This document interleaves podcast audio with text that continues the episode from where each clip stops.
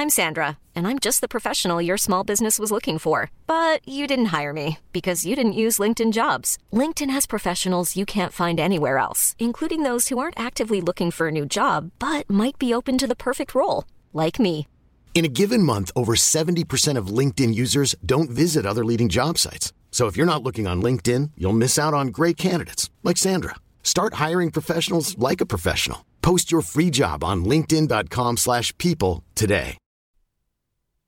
Passano i giorni dalla morte di Lil Peep, ma più va avanti il tempo e più la sua parola prende di significato.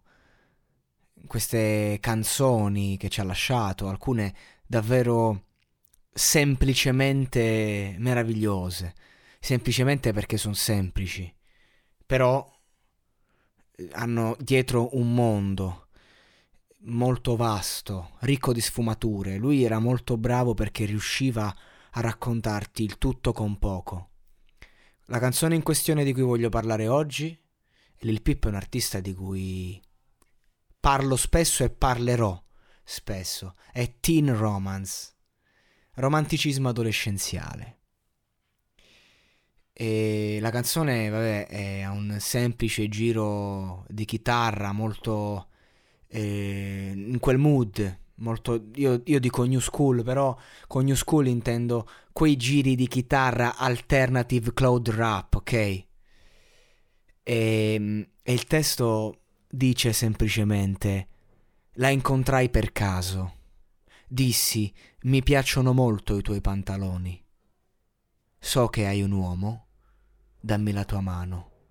Ecco, già abbiamo un quadro, un incontro casuale, che poi così casuale non credo sia, visto che lui sapeva che lei comunque aveva un uomo. Quindi un incontro casuale che però viene, c'è un input. Quindi lui va da questa ragazza che incontra per caso e le fa un complimento sui pantaloni, non su di lei, su un indumento che indossa.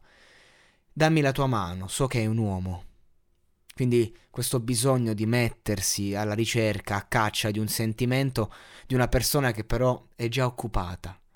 Questo per lui era romanticismo adolescenziale. E qui c'è questa frase bellissima: concedimi questo ballo, che proprio sa di adolescenza.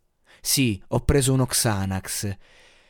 E questo è il bisogno di rivelarsi. Spero tu capisca, poi in sottofondo non lo farà. Cioè, lui proprio sente il bisogno di rivelare quello che è, cioè il fatto che lui comunque assuma questa tipologia di sostanza, per lui è uno status importante, non te lo voglio nascondere, te lo dico subito.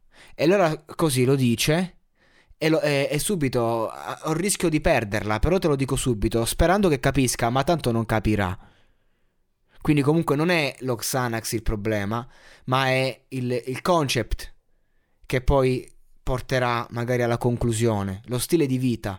Questo ho preso uno Xanax è molto relativo, perché cioè, lui dice ho preso uno Xanax, ma chissà quanta roba prendeva. È lo stile di vita.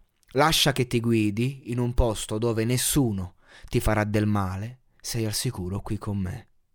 E poi si ripete 2 volte.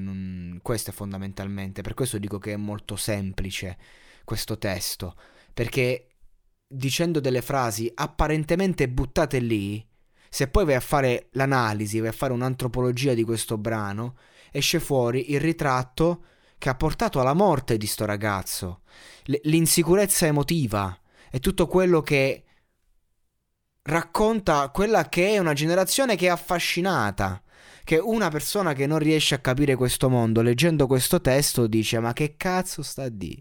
Che cosa c'è di nuovo, di innovativo in un testo così?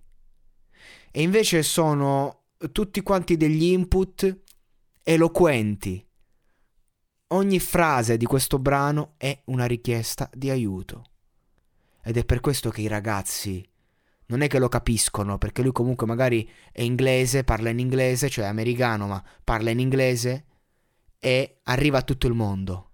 Perché un giovane ragazzo che ascolta questa musica non ha necessità di capirla, perché la sente.